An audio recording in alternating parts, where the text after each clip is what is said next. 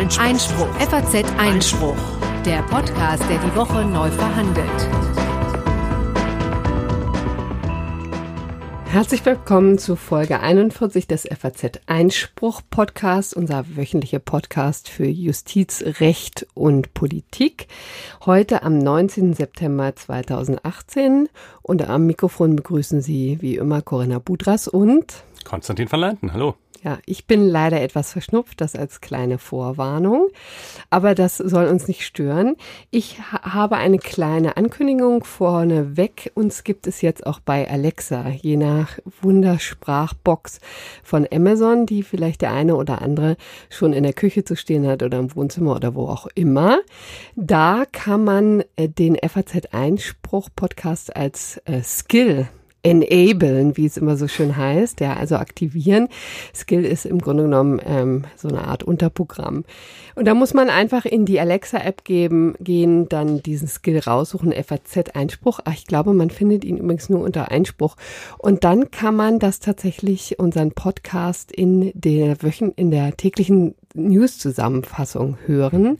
Also dann wird tatsächlich der ganze Podcast abgespielt. Ist jetzt ähm, noch nicht das Gelbe vom Ei, sagen wir gleich, aber wer das vielleicht lieber auf diesem Gerät hören möchte, kann das jedenfalls mal ausprobieren. Ja, ich habe so ein Ding ja noch nicht. Ich äh, bin da irgendwie noch ein bisschen skeptisch, äh, ob mich das so versteht, wie ich das möchte. Äh, aber aber, aber wenn ich ja, ja genau, das ist das ist meine Befürchtung. Aber jedenfalls, also das funktioniert dann so, dass man da morgens sagt, Alexa, äh, was war denn los? Genau. Und äh, dann, dann äh, spielt die äh, quasi eine Stunde uns beide. Äh, richtig, und zwar nur. Genau. nur, nice. Ähm, ja, also äh, eigentlich würde ich ja denken, dass das müsste doch so Podcasts müssten doch ein ideales Anwendungsgebiet sein. Als eigene App, nennt sich das dann App? Gibt es uns nee, halt noch nicht, ne? Nennt, aber, aber eben Skill. als Okay, aber als, als Teil dieser Tageszusammenfassung. Wir packen auch mal einen Link, es gibt auch einen Link dazu in die Show Notes. Vielleicht hilft das ja irgendwie. Ähm, ja, würde uns freuen, wenn der eine oder andere uns vielleicht auch so hören mag. Genau, kommen wir zu den Themen. Mhm. Wieder sehr aktuelles dabei. Ja, genau. Äh, erstmal ähm, neuere Entwicklungen in Sachen Brad Kavanaugh, äh, der ähm, Supreme Court Richter, der künftige, wenn es denn zumindest so läuft, wie Präsident Donald Trump sich das wünscht.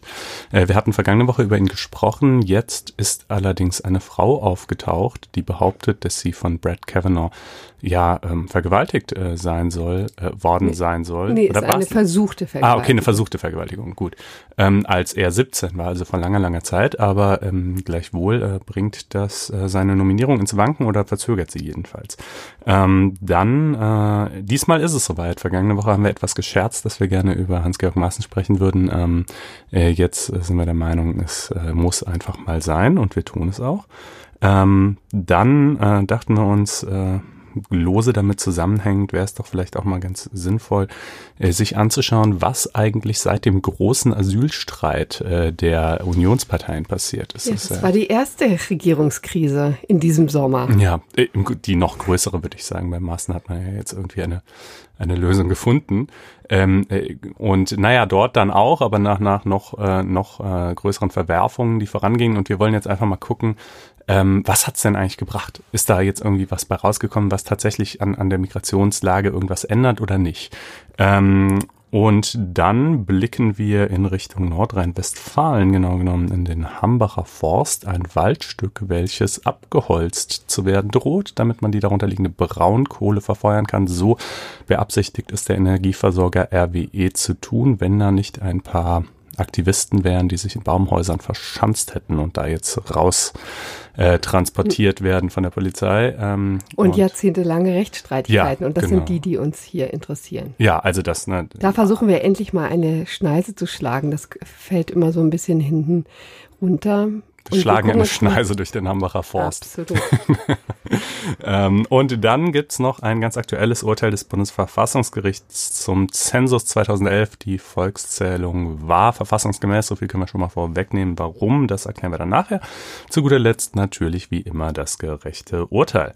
Ähm, ja, jetzt aber erstmal äh, Kavanaugh und du wolltest, glaube ich, auch noch vielleicht sogar noch vorneweg eine kurze, kurze äh, Anmerkung in Sachen Reiserecht. Äh, okay, loswerden. dann ziehen wir das äh, ja. vor. Ich muss ja natürlich auch hin und wieder mal Abbitte leisten, denn hier ähm, passiert so der eine oder andere Fehler. Diesmal habe ich mich vertan und das ist übrigens auch schon äh, eine Folge vor zwei Wochen gewesen, die Folge 39, wo ich behauptet hätte, ähm, Schadensersatzansprüche gäbe es schon ab einer Verspätung von zwei Stunden. Das stimmt so nicht. Es sind erst äh, drei Stunden, die dann interessant werden, jedenfalls für eine Schaden, für den Schadensersatz.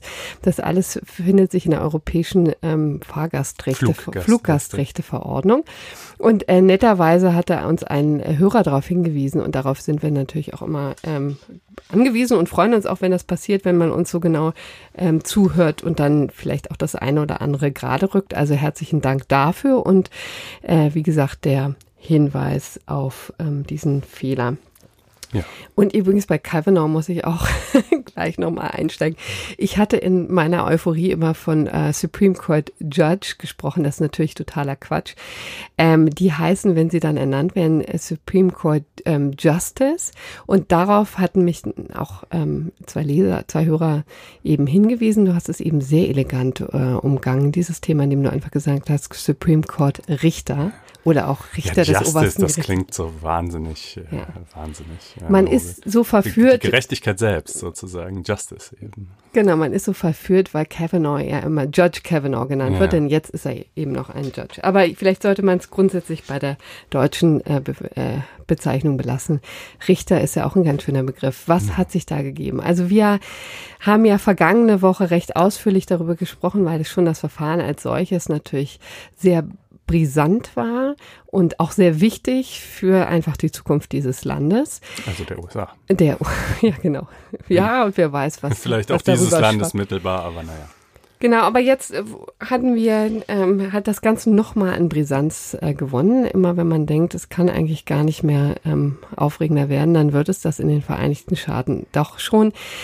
Ähm, die Sache war eigentlich so gut wie in trockenen Tüchern. Ne? Die ähm, die Hearings. des Hearings, die Anhörung vor dem Senat waren zwar turbulent, aber sind einigermaßen ähm, vonstatten gegangen. Letztlich hat man da keinen Dreck gefunden. Im Gegenteil, wir haben ja sogar noch darüber gescherzt, äh, was für ein wahnsinnig intaktes äh, Leben dieser Herr Kavanaugh doch sicherlich äh, führt und wie wahnsinnig in Ordnung das bei ihm alles ist. Genau. Und ähm.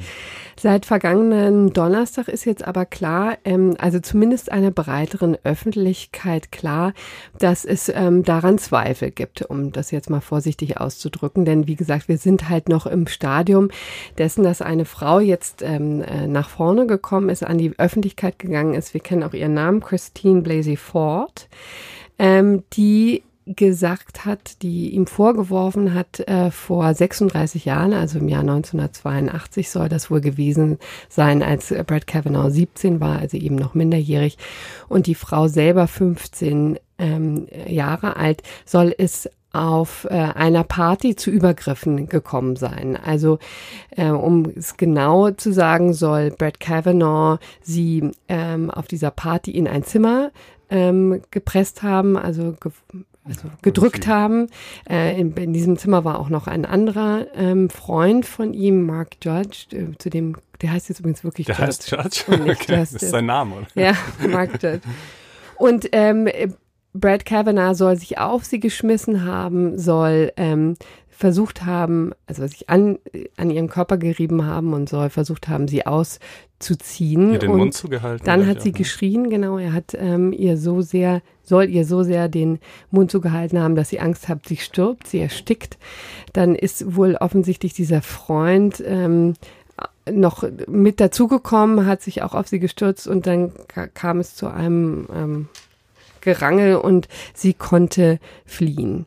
Das okay. ist die Geschichte, die sie erzählt hat, ähm, die sie übrigens auch nicht erst vergangene Woche mhm. erzählt hat, sondern schon äh, berichtet hat, als die erste Nachricht kam, dass Brett Kavanaugh sich auf der Liste der möglichen ähm, Kandidaten für den Supreme Court befindet. Also das war schon im Juni. Mhm.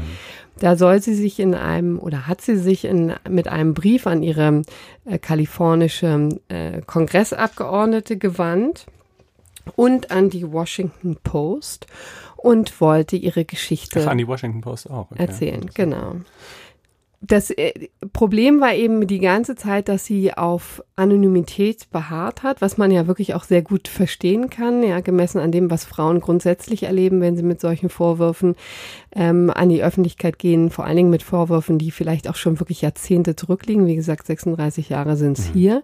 Und die Leute treffen, die eben im Rampenlicht stehen, die besonders mächtig sind, die ähm, einfach auch eine Karriere und vor allen Dingen ähm, einen Posten zu verlieren haben, wie Brad Kavanaugh. Ja, und hier den, ein Günstling von äh, Donald Trump äh, höchstpersönlich und äh, wie Trump auch äh, irgendwie zu Felde ziehen kann und das tut äh, gegen Frauen, die ihm irgendwelche Dinge vorwerfen, das ist ja jetzt hinlänglich bekannt. Also in dem Fall äh, ist es wirklich keine leere Befürchtung, ähm, äh, dass ja. sie da irgendwie zur Zielscheibe von allen möglichen Anwürfen werden würde, sondern ehrlich gesagt einfach nur eine realistische Einschätzung. Interessanterweise aber hat sich ausgerechnet Donald Trump da ganz ähm, vernünftig verhalten, mhm. wenn man ja, man weiß auch nicht, ja. was Also er hat nämlich, letztendlich ist es jetzt so, der, der äh, Status ist, dass jetzt erstmal nicht die äh, Bestätigung äh, ergeht. Ne? Die mhm. war ja eigentlich geplant für morgen, also für den morgigen Donnerstag sollte ähm, einfach abgestimmt werden und dann galt das Ganze als gesichert. Aber das wird jetzt verschoben. Nächste Woche, voraussichtlich Montag,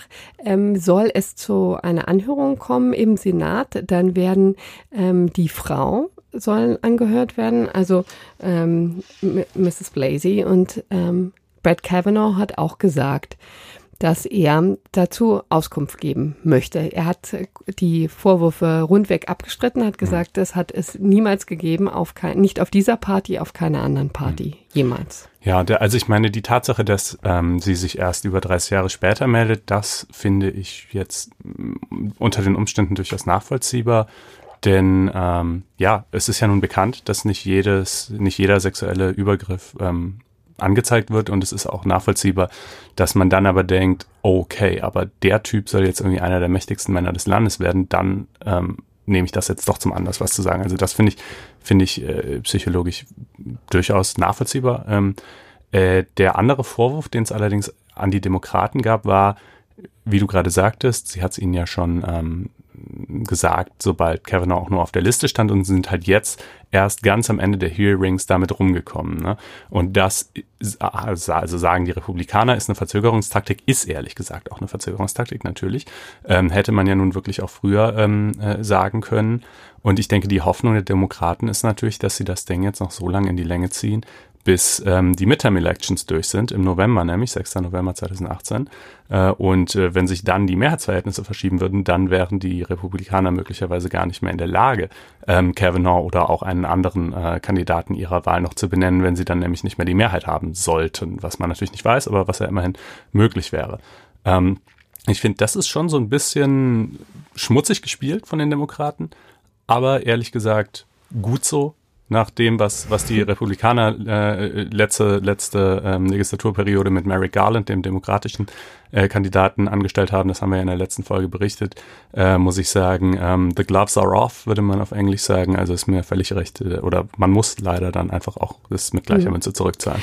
Und man muss offen gestehen, ich weiß jetzt auch gar nicht, wie viel Kalkül dahinter war. Das werden wir im Zweifel nie äh, entdecken. Aber im Grunde genommen ist es natürlich schon wirklich eine gewichtige Frage. Diane äh, Feinstein ist eben die Senatorin, die der, also die federführend äh, für die Demokraten dann im ähm, zuständigen Ausschuss sitzt und das Ganze ein bisschen orchestriert hat oder eben auch nicht orchestriert hat, die also lange Zeit auf diesem Brief saß, die lange Zeit vielleicht auch tatsächlich einfach nicht wusste, was sie machen soll, um ähm, sie hat natürlich Vorkehrungen getroffen, sie hat das mit einem mit kleinem Kreis von Leuten besprochen, aber ist eben nicht ähm, in die Öffentlichkeit damit gegangen, schon auch wahrscheinlich mit dem vor dem Hintergrund, dass sie die Anonymität dieser Frau ähm, schützen wollte und was dann tatsächlich vergangene Woche wohl dazu geführt hat, so zumindest berichtet es die New York Times, dass ähm, die, sie dann tatsächlich doch an die Öffentlichkeit gegangen ist, dass es inzwischen so stark kursierte. Also wie gesagt, ein kleiner Kreis wusste davon schon. Dann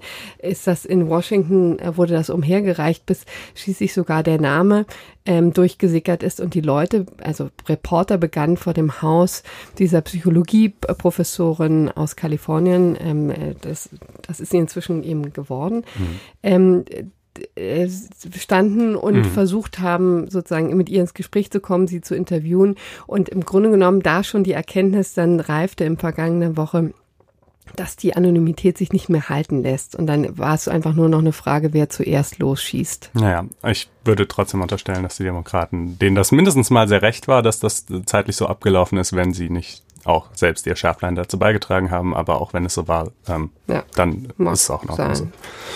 Ähm, ja, Gut, ähm, wir werden sehen, wie das weitergeht und kommen jetzt zu einer anderen äh, Personalfrage, äh, die sich hier in Deutschland abgespielt hat.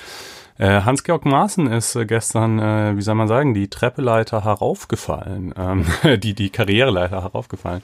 Wirklich ähm, eine unfassbar bemerkenswerte Entscheidung. Das ist einfach, ich glaube, heute reiben sich noch viele die Augen und ja, denken, ja. wie konnte das passieren? Ähm, also vielleicht ganz kurz für alle, die irgendwie unter einem Stein gelebt haben, die letzten zwei Wochen es nicht mitbekommen haben. Äh, es gab diese rechten, rechtsextremen ähm, Ausschreitungen, Demonstrationen, Ausschreitungen in Chemnitz. Es gab ähm, Videos davon, insbesondere ein Video von diesem Account namens Antifa Zeckenbiss, wo keiner so ganz genau weiß, äh, was dahinter steht. Das war überschrieben mit äh, Hetzjagd, Menschenjagd in Chemnitz. Ähm, das hat maßgeblich dazu beigetragen, dass dieser Begriff irgendwie Eingang fand in den Diskurs und auch von der Kanzlerin und ihrem Sprecher selbst übernommen wurde. Dann gab es große Reibereien darum, ob das jetzt wirklich eine akkurate Beschreibung dessen war, was in Chemnitz abging, oder ob das nicht vielleicht ein bisschen die Lage sozusagen ein bisschen überdramatisiert. Da haben es dann die einen so, die anderen so argumentiert. Ähm, und dann, das war auch alles noch so im Rahmen. Irgendwie ist letztlich, das ist ja kein, kein exakt definierter Begriff, kein juristischer Begriff, ob man jetzt einzelne Nachstellungen als, als Hetzjagd bezeichnet oder nicht, wie auch immer. Ähm, aber dann hat sich eben Hans-Georg Maaßen eingeschaltet als, ähm, als äh, Präsident des äh, Bundesamts für Verfassungsschutz, der er war und ich glaub, glaube, ich glaube, er ist es noch, aber er ist es dann jetzt jedenfalls nicht mehr lang. Ähm, genau, hat ein Interview mit der Bild gegeben mhm. und äh, in dieser in der Bild hat er dann ähm, ja, er hat Fragen beantwortet. Es war, glaube ich, gar kein richtiges Interview. Die sind da irgendwie immer so pingelig, was, was die Formulierung dessen angeht. Das war so ganz komisch. Aber jedenfalls hat er sich hm. gegenüber der Bild geäußert. Ja. Das, das kann man so sagen. Ja.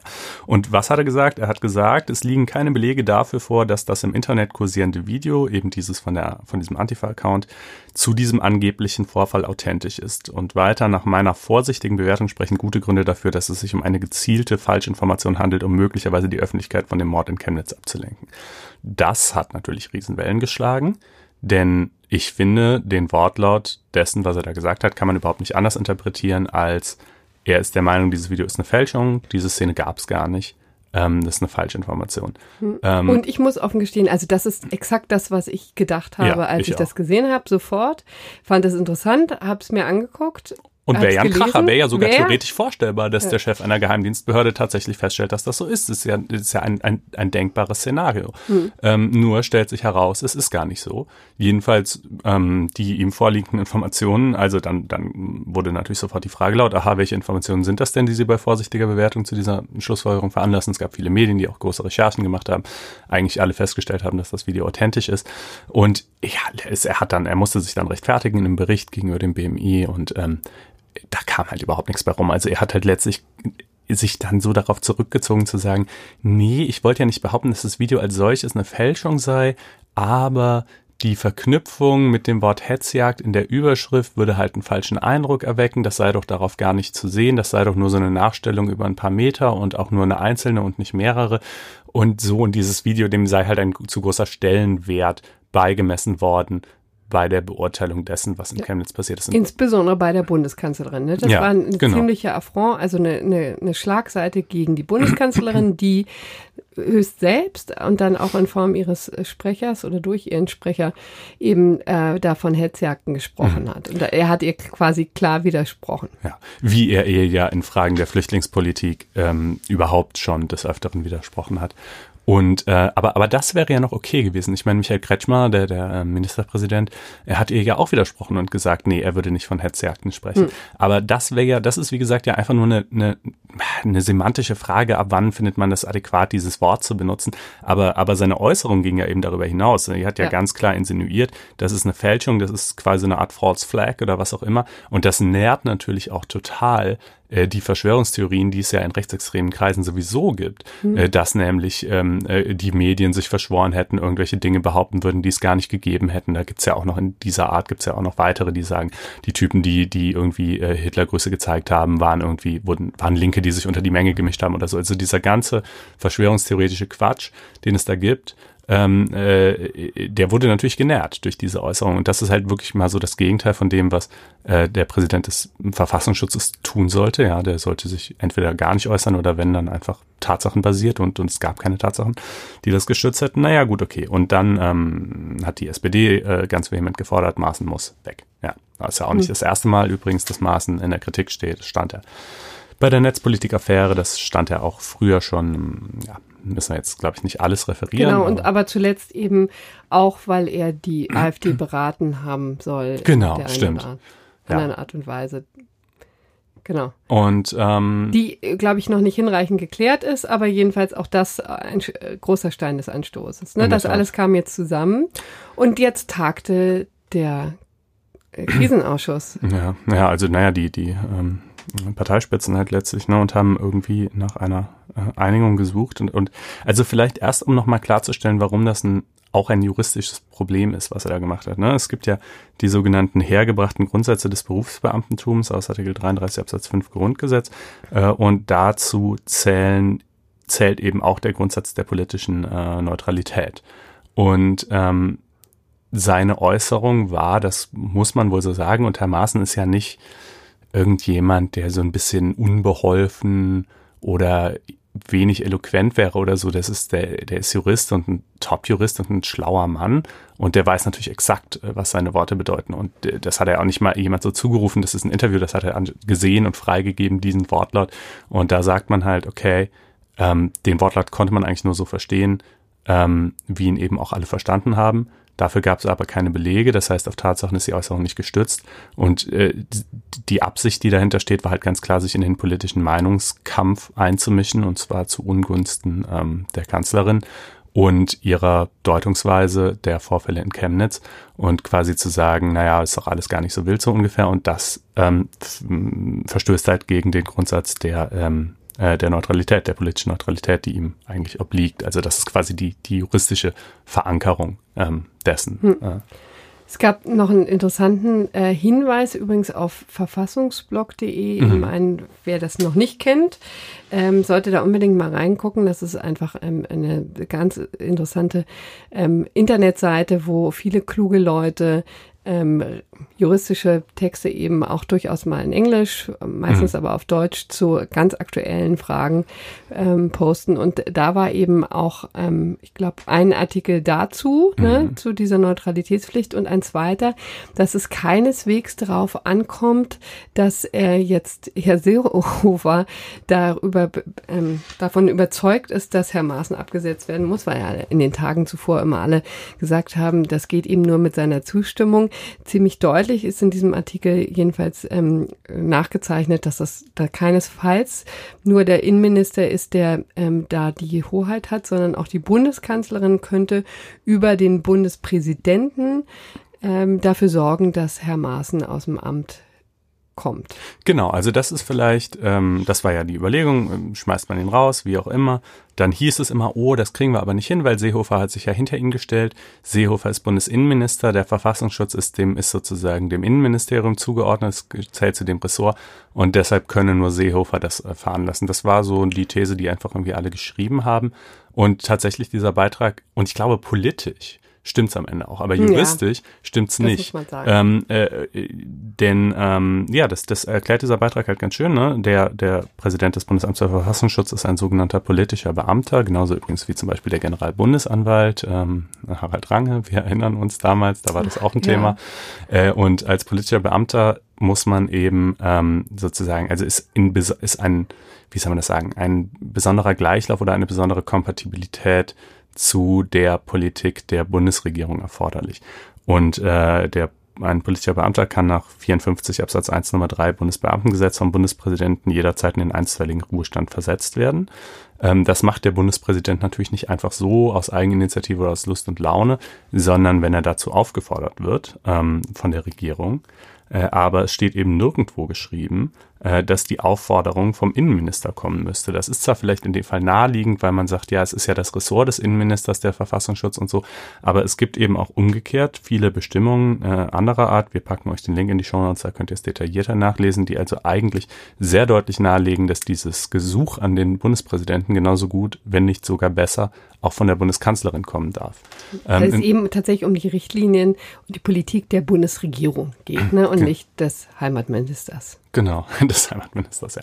Also das hätte man eigentlich machen können. Das finde ich schon mal interessant festzustellen. Wie gesagt, wäre natürlich Riesenaffront, weil im Prinzip, ähm, ja, äh, kann man sich ja denken, ist halt natürlich schon ein krasser Eingriff dann in Seehofers Bereich. So.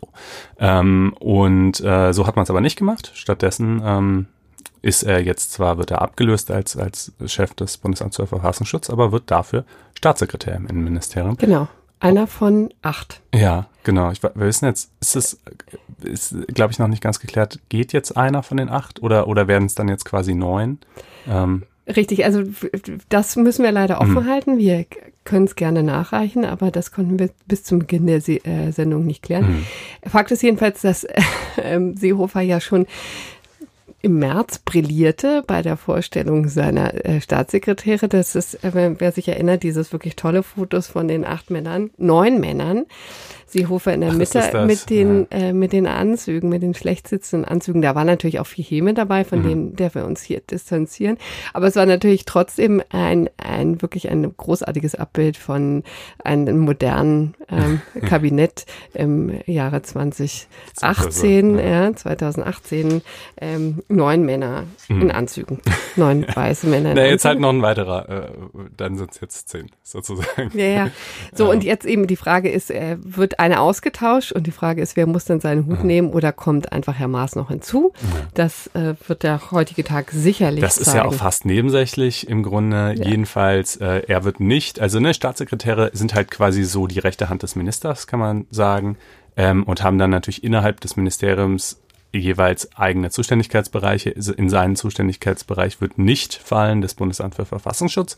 Ja, genau. das wollte man natürlich, weil das wäre natürlich irgendwie echt ein Treppenwitz, äh, wenn, wenn er jetzt quasi dann auch noch die Aufsicht äh, auf eben auf, auf Ministeriumsebene äh, über die Behörde hat, aus der man ihn gerade raushaben wollte. Ähm, aber ja gut, Sicherheitspolitik im weiteren Sinne wahrscheinlich schon das liegt ja auch irgendwie natürlich nahe, ist ja auch sein Beritt. Ähm, und äh, es ist zumindest formell eine Beförderung von B9 auf B11. Das ist der Unterschied zwischen 11.000 und 13.000 roundabout äh, Grundgehalt im Monat. Ähm, es ist, ich weiß auch nicht, also ich meine, es ist natürlich irgendwie ein Teilerfolg für die SPD, weil er jetzt eben entmachtet ist als Bundesamt, als Chef des Bundesamts für Verfassungsschutz. Aber, aber, es ist wirklich so ein unfassbar schaler Kompromiss. Das ist schon, ja.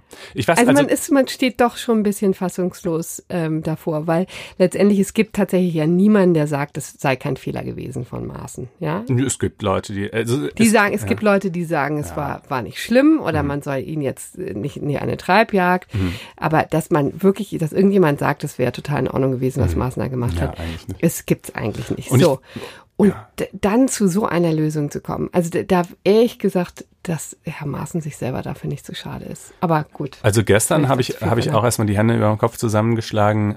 Heute sehe ich es ein bisschen entspannter, weil ich finde, ja, jetzt formell ist es eine Beförderung, aber faktisch, seien wir doch mal ehrlich, ist es halt natürlich eben keine. Also äh, der Chef des Bundes, der Präsident des Bundesamts für Verfassungsschutz ist mit Sicherheit der mächtigere Mann als ein Staatssekretär, dem man möglicherweise irgendeinen wurstigen Ressortzuschnitt zuteilt, wo er dann vielleicht, also sozusagen ein Staatssekretär ist natürlich auch ein, ein extrem aber hoher Posten, aber ich würde schon sagen. Mehr Kohle und ja, aber die Kohle ist doch völlig egal. 2000 Euro mehr oder egal. weniger im nee. Monat.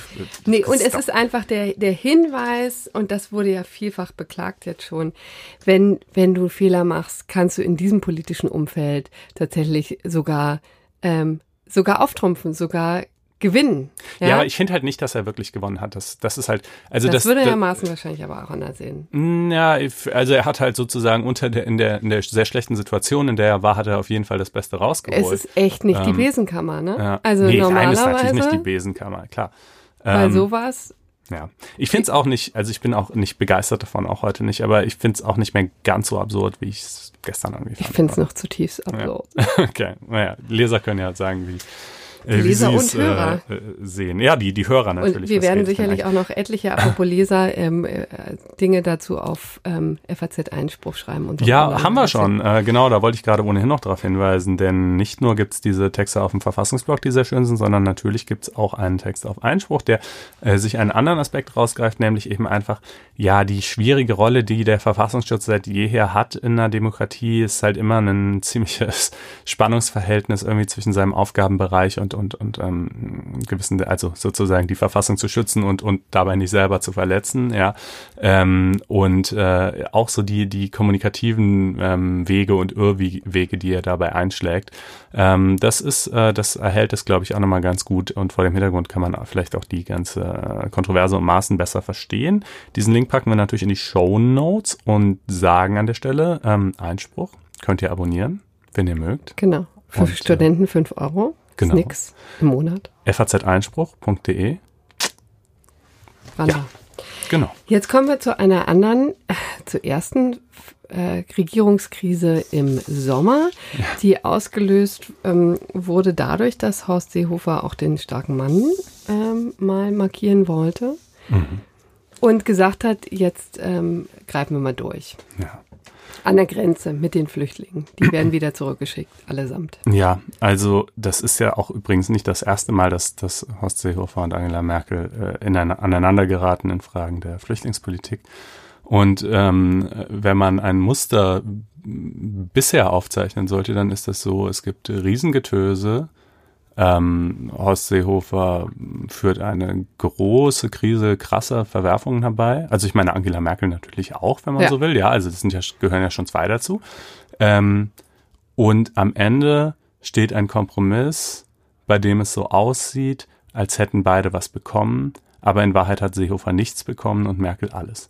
Und ähm, äh, das wäre zum Beispiel der Fall für die ähm, Obergrenze die äh, ja in den, in den Koalitionsvertrag von der CSU hinein verhandelt wurde, die ähm, völlig sinnfrei ist. Ja, die wurde erstens so angesetzt nach den, nach den Prognosen, die sich derzeit zu bewahrheiten scheinen, dass sie ohnehin nicht erreicht wird und äh, zweitens ähm, auch keinerlei Mechanismen vorgesehen dafür, was eigentlich passieren sollte, wenn sie erreicht werden Wobei würde. man sagen, da ehrlicherweise sagen muss, die ist sinnfrei, weil schon die Forderung sinnfrei war. Ne?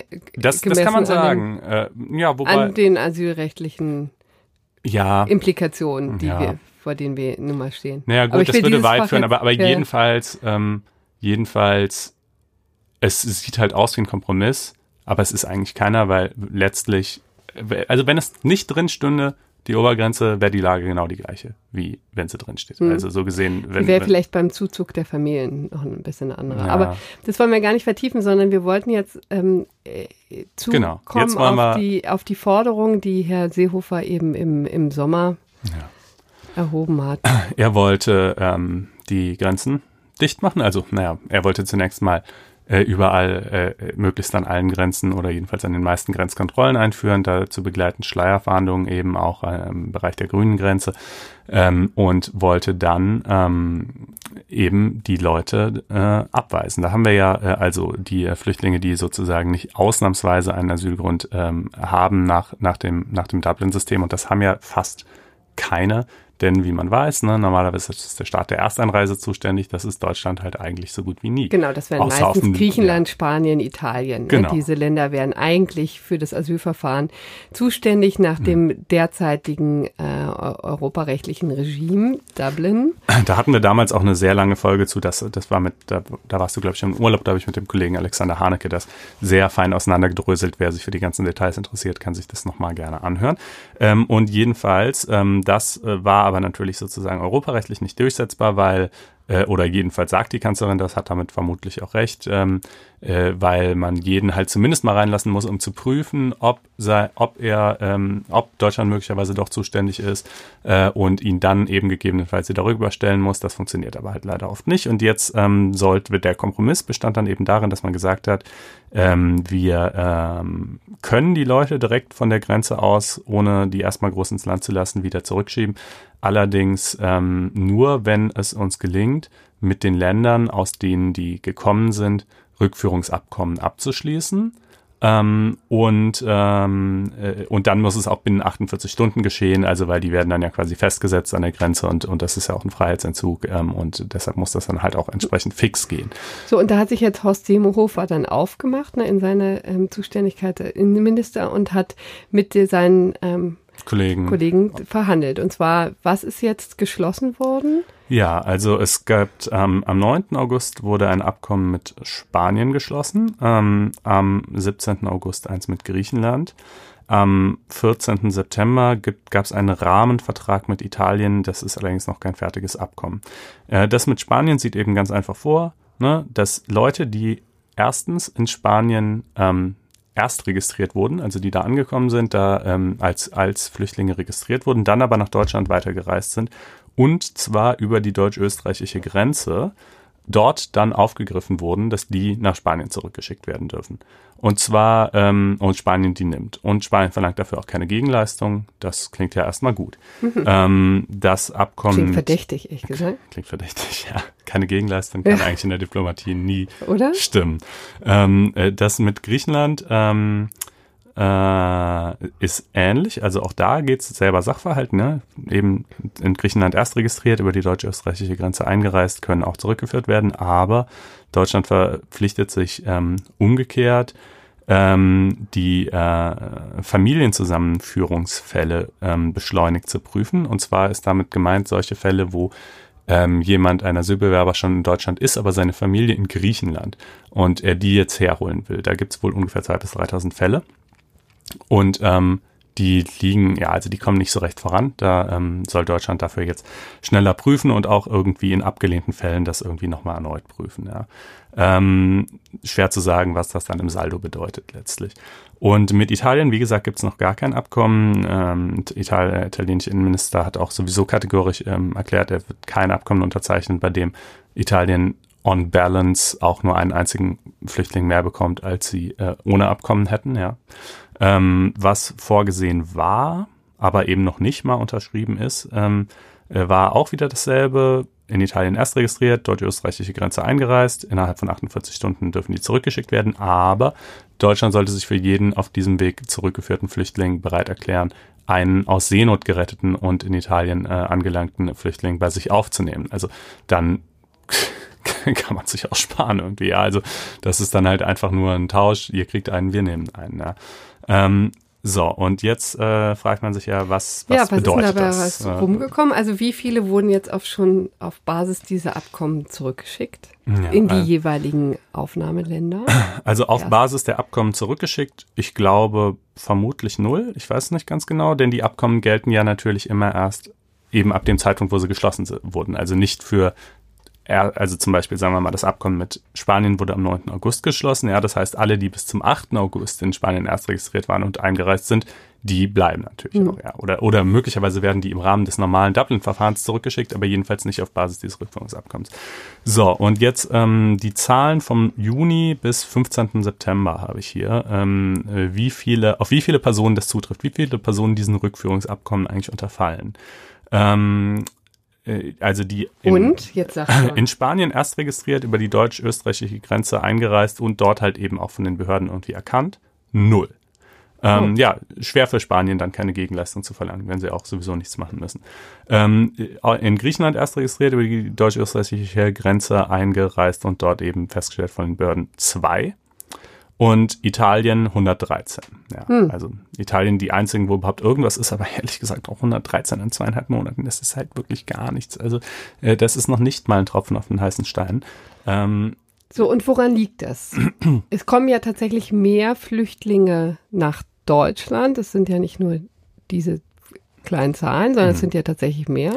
Also in den ersten vier Monaten dieses Jahres ähm, insgesamt äh, 64.000 Asylanträge. Und ähm, zwar im und ebenfalls in den ersten vier Monaten dieses Jahres ungefähr 18.000 Menschen, äh, die bereits in einem anderen europäischen Land erst registriert worden waren. Hm. Ja. Ähm, das, also das sind jetzt die ersten vier Monate, die Zahlen eben waren Juni bis September, ist also nicht so alles nicht so exakt kongruent, aber ich meine, es klappt halt einfach Eindruck. so gigantisch weit auseinander, dass wir uns, glaube ich, einig sind, dass, äh, dass hm. das irgendwie nicht funktioniert. Ja, warum funktioniert es nicht? Naja, aus verschiedenen Gründen. Also erstmal wie gesagt, es gilt nur für die, die erst registriert sind in den Ländern. Das heißt, wenn die Flüchtlinge sich dort gar nicht der Registrierung entziehen zum Beispiel oder, oder auch wahlweise die Behörden vielleicht auch die ganz bereitwillig nicht registrieren, weil sie denken, wenn sie hier nicht erst registriert werden, ist das besser für uns, dann müssen wir sie nämlich im Zweifelsfall nicht zurücknehmen. Alle diese sind also schon mal raus, sind sozusagen nicht erfasst hm. von dem Abkommen. Und das war ja in der Tat auch immer ein, ein großer Bedenken gegen hm. diesen ganzen ähm, gegen diese Forderung, ne, da wurde dann gesagt, ne, dann hören die eben einfach auf, äh, die, die Flüchtlinge zu registrieren, ja, ja dann ersparen sie sich den, den ganzen Ärger. Ich weiß nicht, wie viel sozusagen bewusste ja, bewusste äh, durch die, also bewusstes durch die Maschen rutschen lassen, da jetzt bei den, bei den äh, Behörden äh, der jeweiligen Eistanreiseländer äh, dazu beiträgt oder wie sehr sich die Flüchtlinge dem entziehen oder so, aber jedenfalls ist es halt mal ein Faktor. Dann gilt es, wie gesagt, ja auch nur für Einreisen über die deutsch-österreichische Grenze. Wer aber zum Beispiel in Spanien anlandet, wird, wenn man sich mal so eine Europakarte anschaut, wohl eher über die französische Grenze nach Deutschland einreisen und hm. nicht über die österreichische. Warum ist das beschränkt auf diese Grenze? Naja, ich, also ich bin nicht ganz sicher, das habe ich jetzt ehrlich gesagt nicht mehr rausfinden können, ob es wirklich rechtlich darauf beschränkt ist. Also ob es quasi, wenn man jetzt jemand an der deutsch-französischen Grenze aufgreifen würde bei der Einreise, ob der, der aus Spa der in Spanien registriert ist, ob man den dann tatsächlich nicht zurückschicken dürfte unter dem Abkommen. Ähm, aber ich war, also bin nicht ganz sicher, ob es eine rechtliche Voraussetzung ist, aber es ist jedenfalls mindestens mal eine faktische Voraussetzung, weil die deutsch-österreichische Grenze ja die einzige ist, an der Grenzkontrollen stattfinden. Hm. Ähm, das heißt, es wird sowieso nur dort auffallen. Und auch dort, und das ist dann eben natürlich der nächste große Punkt, fällt es eben bei weitem nicht immer auf, denn hm, fixe Grenzkontrollen, die sozusagen immer stattfinden oder regelmäßig stattfinden, gibt's halt an sagenhaften drei von 70 äh, Grenzposten. Ähm, dazwischen, äh, wenn überhaupt mal sporadisch, eher gar nicht. Wollte ja. das Seehofer nicht ändern? Ja, Seehofer wollte es ändern, hat es aber nicht geändert. Ne? Also ähm, äh, und wahrscheinlich gibt es auch ein Problem mit Schengen, schlicht und ergreifend. Ne? Dieser Raum, äh, der, auf den wir uns ja alle geeinigt haben, die, die Freizügigkeit in Europa. Ja, aber Schengen ist ja halt faktisch schon seit längerem nicht mehr, also genau, durchlöchert. Ähm, wobei es natürlich schon immer noch einen Unterschied macht, ob man, ob man hier und da ein paar kleinere Löcher reinpiekst, so wie derzeit, oder ob man wirklich systematisch äh, die Mauer hochfährt, mhm. sozusagen, ja.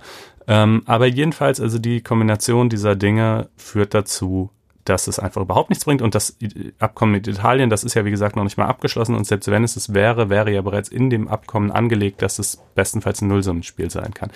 Ähm, und nun kann man das alles so oder auch so sehen. Man kann ja auch sagen, die Flüchtlingspolitik von Angela Merkel ist super, Horst Seehofer schafft Probleme, wo keine sind. Wir sollten uns vielleicht sogar freuen, dass irgendwie viele junge Menschen ins Land kommen wegen Rentenniveau. Das alles mag man. Arbeitskräftemangel. Arbeitskräftemangel mag man alles jetzt bewerten, wie man will. Das würde jetzt auch wirklich zu weit führen. Aber jedenfalls, wenn man jetzt schon dieses Riesenfeuerwerk abbrennt, das er da abgebrannt hat, dann muss man einfach sagen, das, was hierbei rausgekommen ist, ist eine Simulation von Politik. Hm. Ähm, also äh, ich meine, es wäre fast die Regierung zerbrochen und jetzt und man hat sich dann auf einen Kompromiss geeinigt, in dem bei dem nichts rumkommt, nichts. Also wirklich, wenn da jetzt irgendwie dann im Jahr ein paar Dutzend Leute, das ist so wenig, das könnte man auch gerade lassen, ja.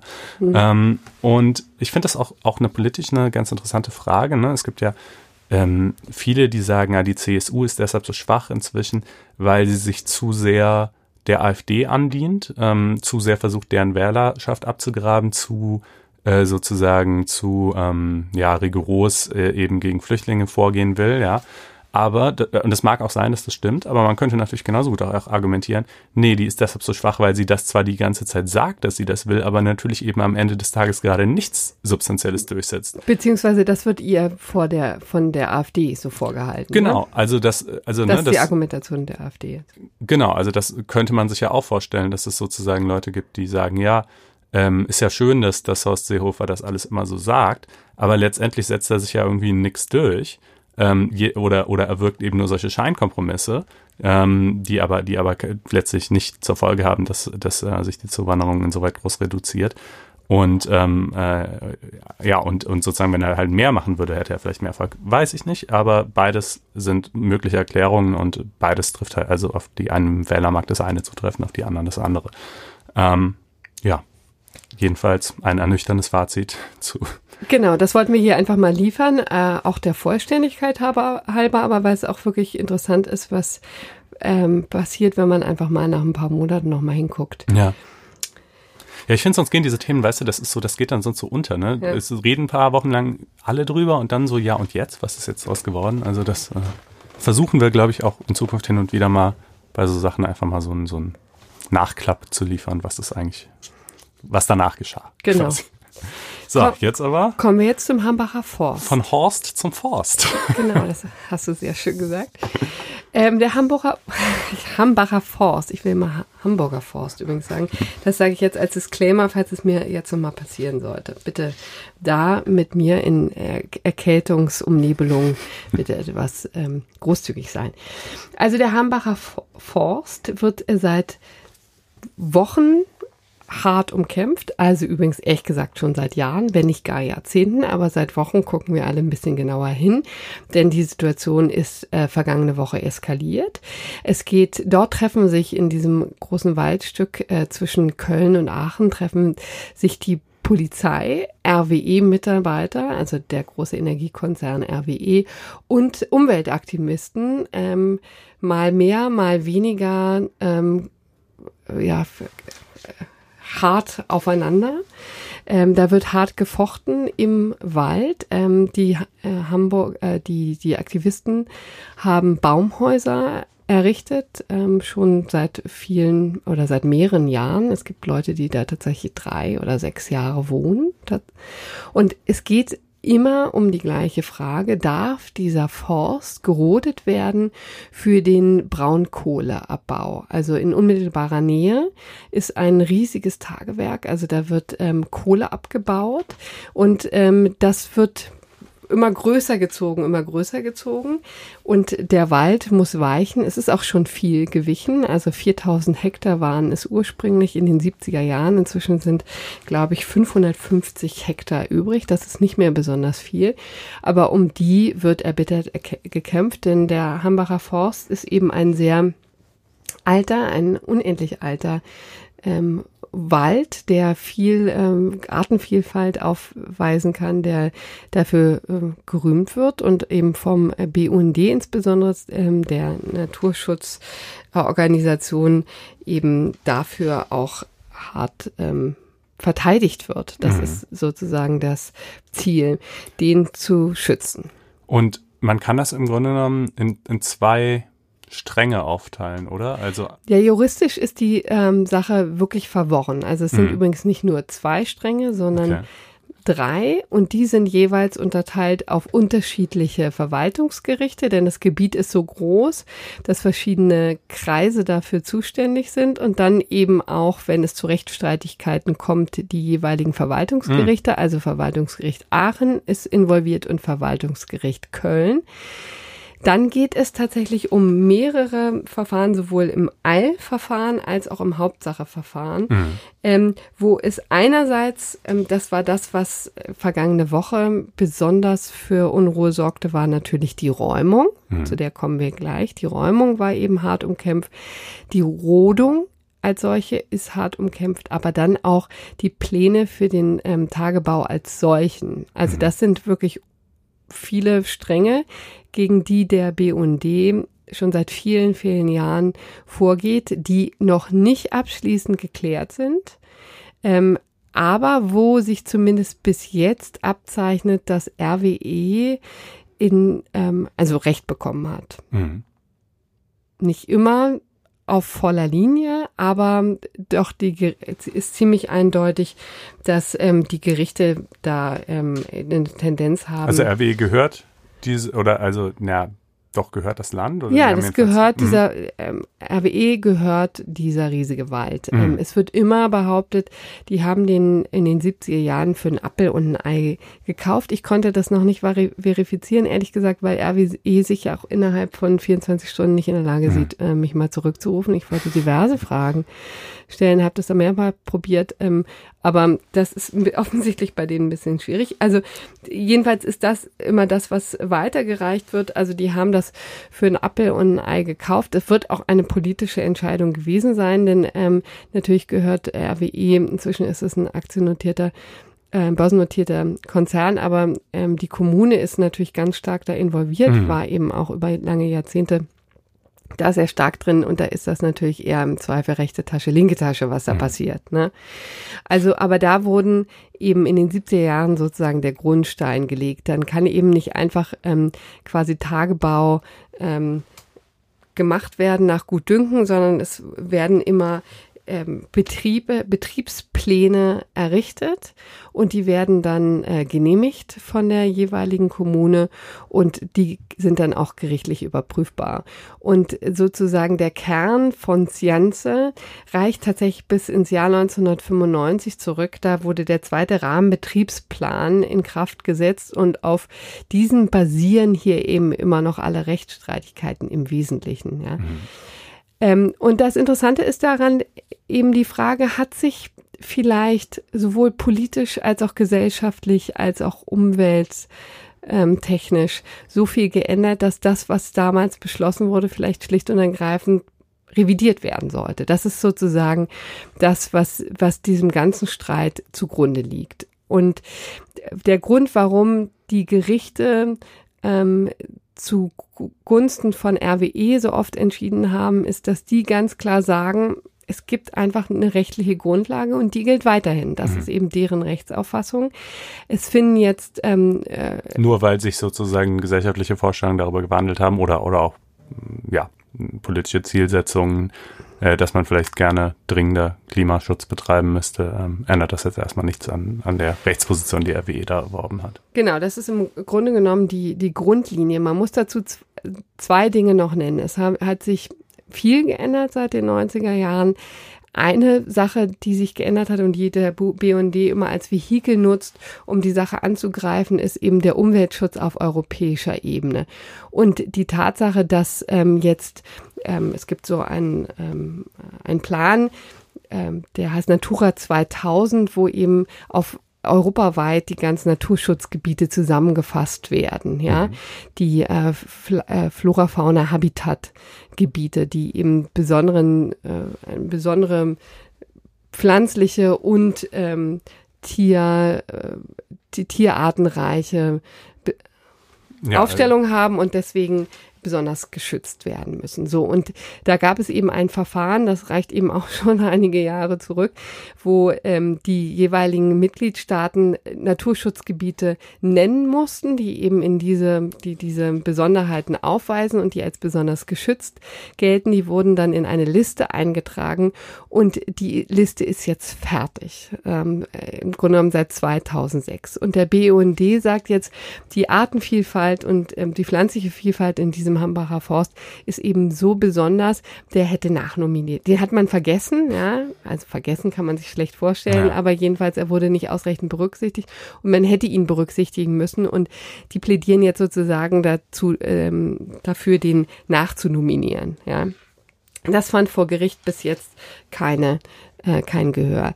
Der zweite Strang, der sich geändert hat seit den 90er Jahren, ist eben schlicht und ergreifend, dass äh, Braunkohle als geächtete Energieform gilt. Ja, ist ein bisschen, also unfassbar dreckig. Ja, also hindert uns wirklich daran, die Klimaziele einzuhalten. Daran gibt's tatsächlich nur wenig, ähm, wenig andere Meinung, die das sagen? Ja, und hier hast du ja wirklich den, den vernichtenden Doppelschlag gegen den Klimaschutz. Ne? Erst holst du quasi den grünen ja. Wald ab, um dann die Braunkohle freizusetzen, die du dann verbrennst, die auch nochmal besonders dreckig ist. Also tatsächlich viel schlimmer. Das Jetzt Pro. Problem ist eben einfach, Braunkohle ist dreckig und billig. Mhm. Ja? Ja. Um es mal ganz deutlich zu sagen. Und wie wir in diesem Sommer gesehen haben, leider auch ziemlich verlässlich, weil die Braunkohlekraftwerke ziemlich einfach wohl angefahren werden können und wieder runtergefahren werden, je nach Bedarf.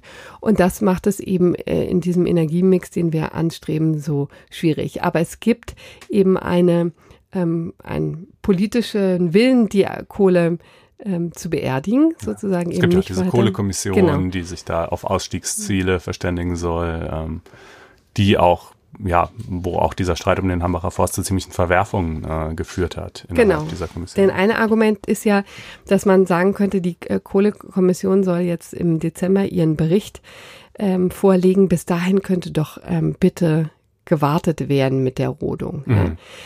Ja. RWE stellt sich auf den Standpunkt, naja, also wir haben ja schon wirklich großen Willen gezeigt. Man muss eben sagen, 2017 gab es das erste Jahr seit langer, langer Zeit, wo es keine Rodung gab im Hambacher Forst.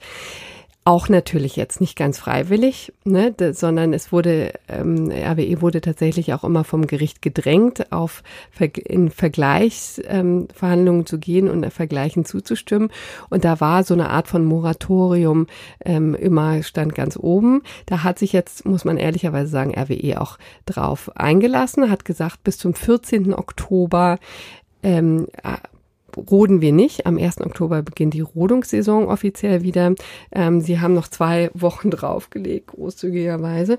Und in dieser Zeit ähm, hat das Gericht, das OVG Münster, Gelegenheit, jetzt nochmal sich das Verfahren anzugucken. In, ähm, hier geht es eben also in diesen un unfassbaren Untiefen, ja, in denen Mhm. wir uns jetzt inzwischen befinden. Es könnte natürlich sein, dass die jetzt eine grundsätzliche Kehrtwende machen. Ist vielleicht nicht wahnsinnig ähm, wahrscheinlich. Vielleicht ähm, noch mal zwei kurze Sätze oder zwei kurze Ausführungen zum zu diesen anderen ähm, Rechtsstreitigkeiten.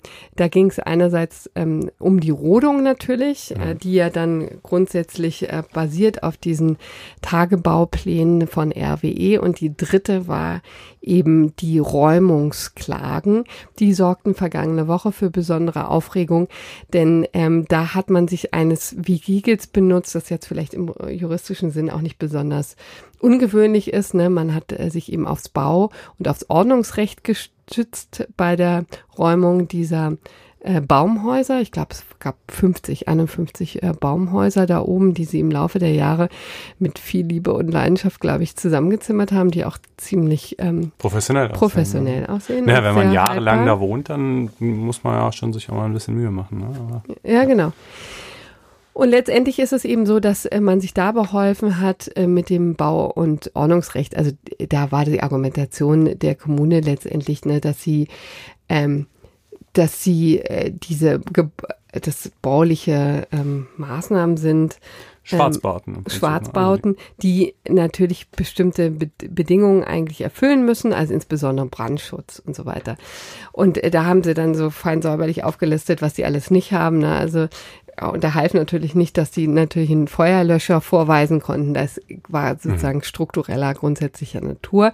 Ähm, auch, glaube ich, rechtlich ziemlich unangreifbar. Ja. Ne? Natürlich Sch- Schwarzbauten, die den äh, Bauvorschriften nicht ähm, nicht genügen, was sollst du da Ja, sagen? und zwar im Die Ansatz nicht. Es geht ja weg- nicht nur um so Details wie Brandschutz. Klar, das wirkte ein bisschen vorgeschoben mit dem Brandschutz. Haben die dann gesagt, naja, kommt, also während dem ganzen Sommer äh, der, der Dürre und so weiter habt ihr stehen lassen. Jetzt ist Herbst und es regnet. Jetzt ist der Brandschutz ein Problem. Aber es war ja nicht nur das. Also wie gesagt, dass man, man darf, glaube ich, einfach grundsätzlich, nur das deutsche Baurecht ist ja doch relativ rigide. Ähm, äh, du kannst halt einfach nicht anfangen, so eine, so eine Stadt in die Wipfel des Waldes zu bauen. Ähm, das ist natürlich auf der einen Seite kann man sagen, nicht der Kern des Problems, weil eigentlich geht es um die Frage, mh, darf RWE das jetzt verfeuern oder nicht? Es ist halt ein Vehikel, um die Leute da rauszukriegen, aber es ist schon ein, ein, ein rechtlich zulässiges und auch ziemlich eindeutiges äh, Vehikel dahingehend, dass sie da in der Tat raus müssen. Ja. Was die Räumung angeht, äh, vielleicht noch ein Hinweis eben auf das OVG Münster vergangene Woche, die, äh, finde ich, was wirklich ganz Bemerkenswertes ges gesagt haben. Die haben im Grunde genommen eigentlich ähm, die, äh, das Lamento des, äh, der Kommune da noch äh, weiter ausgeführt und haben eben gesagt, also die Aktivisten können sich nicht auf ihr Versammlungsrecht in Artikel 8 berufen, weil es äh, ja, Krawall Typen mhm. sind, ja, die im Grunde genommen schon in der Vergangenheit ähm, etliche ähm, etliche äh, Straftaten begangen haben, sowohl gegen RWE und deren Eigentum und die Mitarbeiter als auch gegen Polizisten. Also wurde mit Zwillen auf die geschossen. Ja, mit Stahlkugeln, ne? Also so eine das, und es gibt auch Bilder von, die haben da teilweise regelrechte Fallen gebaut, so Eimer voll mit Schutt und, und äh, Zement äh, und dann irgendwelche Trigger, wenn du die am Boden auf, auslöst. Also das sind schon ehrlich gesagt auch, ähm, äh, also Aktivist klingt halt immer so nett, ne? Aber gewaltbereite, äh, militante äh, Typen, die da sitzen. Ähm, das sieht das OVG Münster jedenfalls auch so, denn äh, die haben gesagt, dass äh, die zahlreichen Baumhäuser am Hambacher Forst ein Rückzugs- und Aufenthaltsort für gewaltbereite Waldbesetzer seien, ja, und die eben für die Polizei eben nur unter erheblicher Gefahr zugänglich seien. Das war sozusagen Bottom Line und haben gesagt, nicht nur der Brandschutz ist hier ein Problem, sondern auch genau das. Fand ich sehr ungewöhnlich, wollte ich hier nochmal zur Kenntnis geben. Auch das ist übrigens noch nicht äh, durchentschieden. Auch da könnte es nochmal zu, ähm, zu anderen Ergebnissen kommen, glaube ich aber jetzt ehrlich gesagt nicht. Aber interessant wird eben Anfang Oktober das Ganze nochmal, wie gesagt, dann geht es um tatsächlich die Pläne von RWE bei diesem äh, zum Tageabbau und äh, Tagebau und ähm, dann gehen auch die Demonstrationen wieder los. Ne? Ich glaube, 6. Oktober hat der BND zu der nächsten Demonstration aufgerufen. Also eine spannende Sache.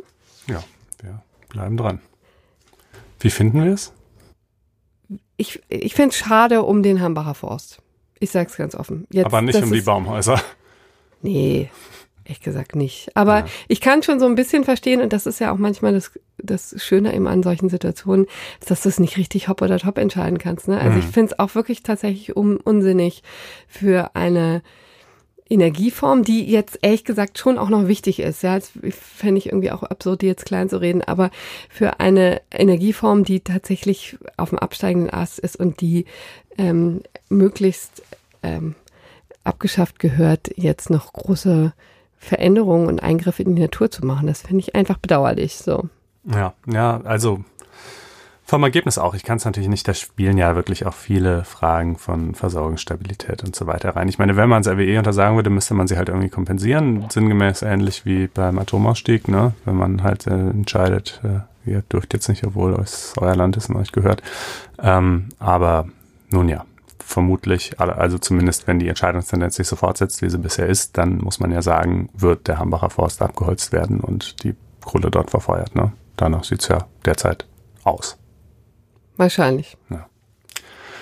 Gut, ähm, dann haben wir ein Thema, das, glaube ich, die Emotionen weniger hochschlagen lässt. Der Zensus 2011. Ja. Der irgendwie, ehrlich gesagt, so ein bisschen an mir vorbeigegangen ist. Klär uns bitte auf. Ja, er ist äh, an äh, vielen vorbeigegangen, denn es war ja dieses Mal keine, äh, keine Volkszählung im klassischen Sinne mehr, wo irgendwie versucht worden wäre, quasi von jedem einzelnen Menschen, äh, der in Deutschland lebt, ähm, ein Feedback zu bekommen im Sinne von, ja, hallo, hier bin ich, sondern ähm, es wurde äh, registergestützt gemacht, ähm, so nennt sich das.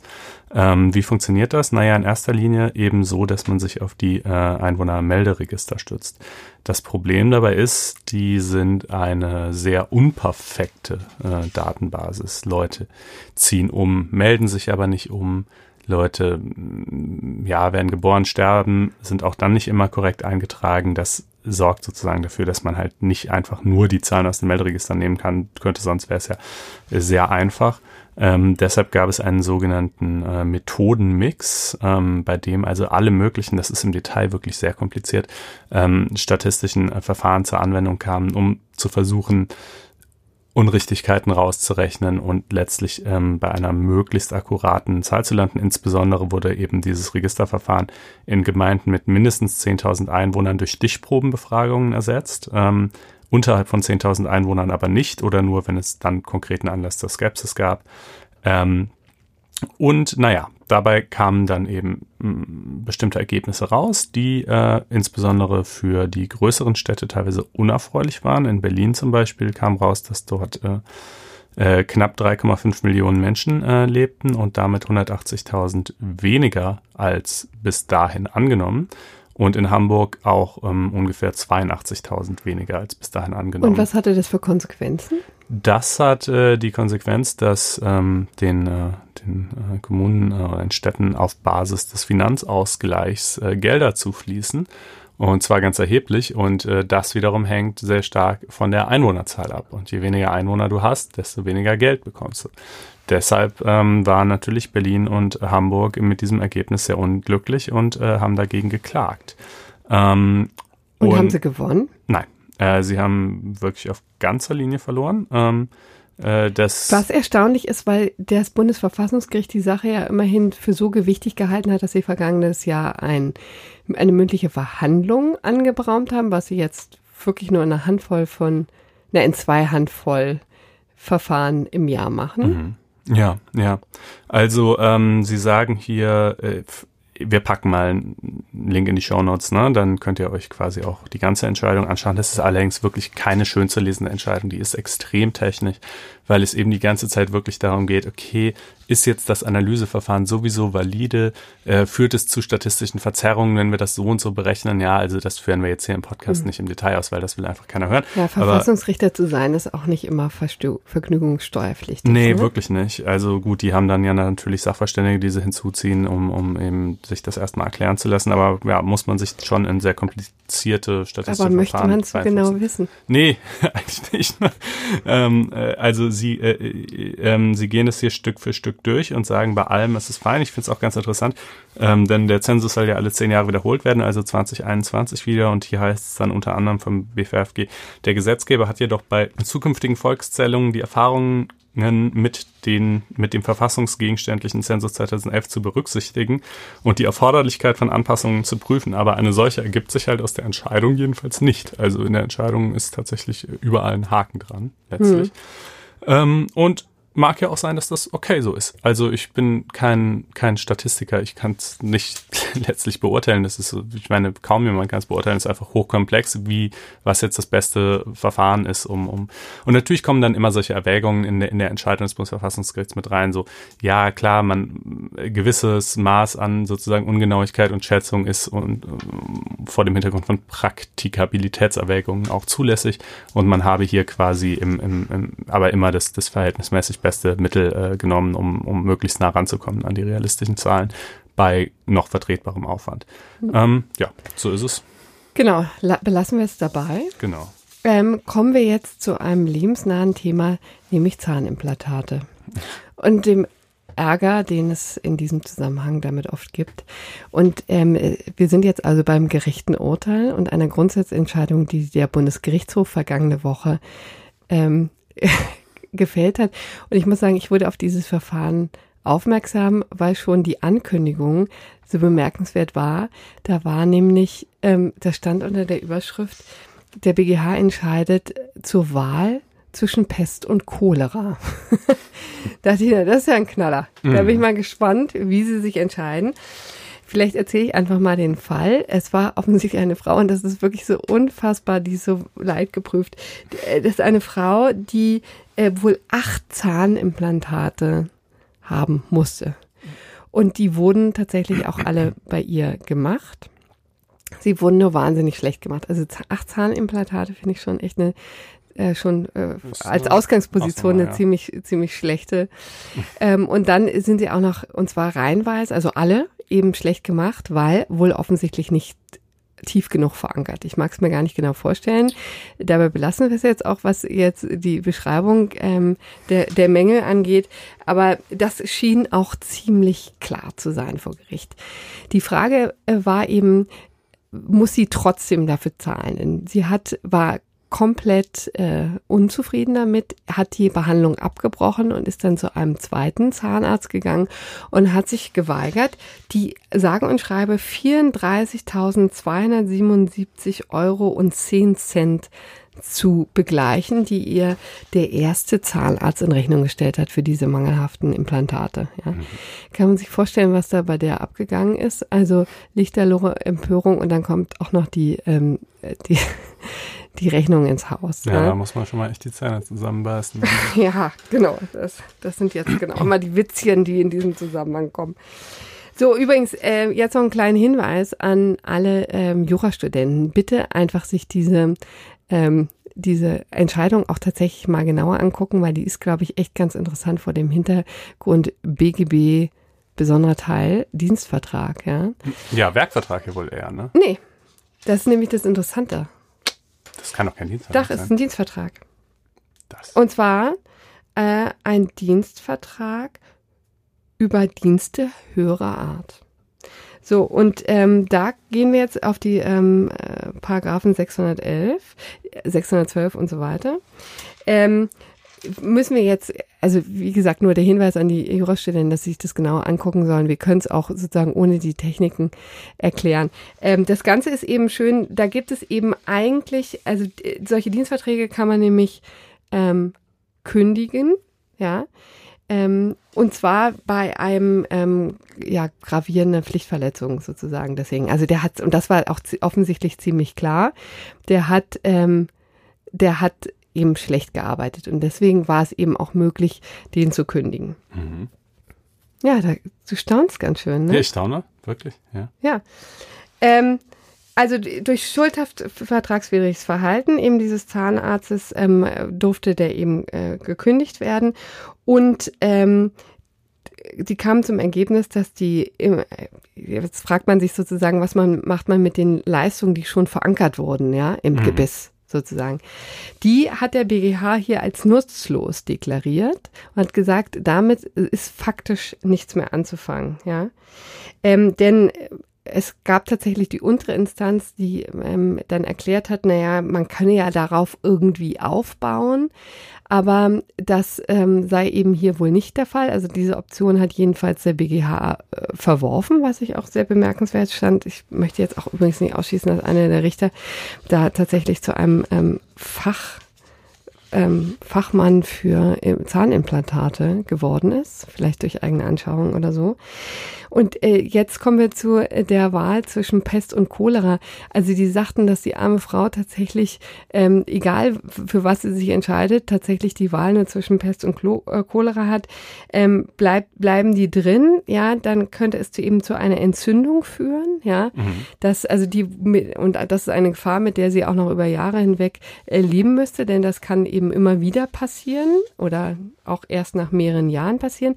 Wenn sie die aber entfernen lässt, dann besteht eben das Risiko, dass ähm, ein, dass die Knochen einfach beschädigt werden. Ne? Also irgendwas wird jetzt jetzt der zweite Arzt eben tun müssen. Das scheint ziemlich klar. Aber offensichtlich muss sie den ersten nicht bezahlen, weil sie zwar was bekommen hat, aber das für sie nutzlos ist. Ja, das ist sozusagen die Kurzzusammenfassung auch für Nichtjuristen handhabbar und greifbar. Und äh, die Message jedenfalls ähm, beim Zahnarzt lässt euch der BGH nicht alleine. Ja, ja, ich hab's, ich muss wirklich gerade mal nachschauen. Es ist ein Dienstvertrag über Dienst höherer Leistungen. Also nicht, dass ich Doch, das natürlich mir nicht bezweifle. geglaubt. Okay, ich habe dir Aber nicht das- geglaubt. das aber, aber ich finde es auch wirklich verblüffend, was ähm, Ja. äh, vielleicht auch vor diesem Hintergrund ähm, lohnenswert, äh, sich das nochmal anzuschauen, wenn man Jura studiert, denn ich hätte jetzt Werkvertrag viel Ja, naheliegender siehst du, und dann empfunden, hättest aber du vielleicht, Irrtum. ich weiß nicht, ob du durchgefallen wärst. Doch, Prüfung, granatenmäßig, wenn mein, man schon die, die Vertragsart erstmal falsch. Das wird dann ja zu tausend Folgeproblemen. Aber gut, okay. So ist es. ist schon wieder wirklich in doppelter Hinsicht Lebenshilfe. Da freuen wir uns immer sehr, wenn wir die leisten können. Hoffe, ich habe keinen Fehler gemacht. Na, Dann äh, weisen uns äh, kluge Hörer äh, darauf hin. Ähm, ansonsten bedanken wir uns äh, für die Aufmerksamkeit und freuen uns über Feedback.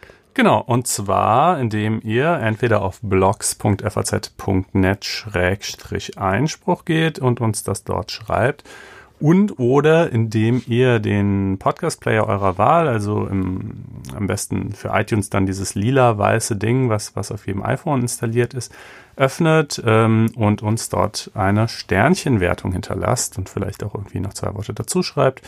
Ähm, uns abonniert, Freunden weiterempfehlt, die Sendung transkribiert, ausdruckt, die Wände damit tapeziert. Das alles wäre sehr schön. Übrigens, nächste Woche können wir schon mal ankündigen. Nächste Woche ist der Deutsche Juristentag.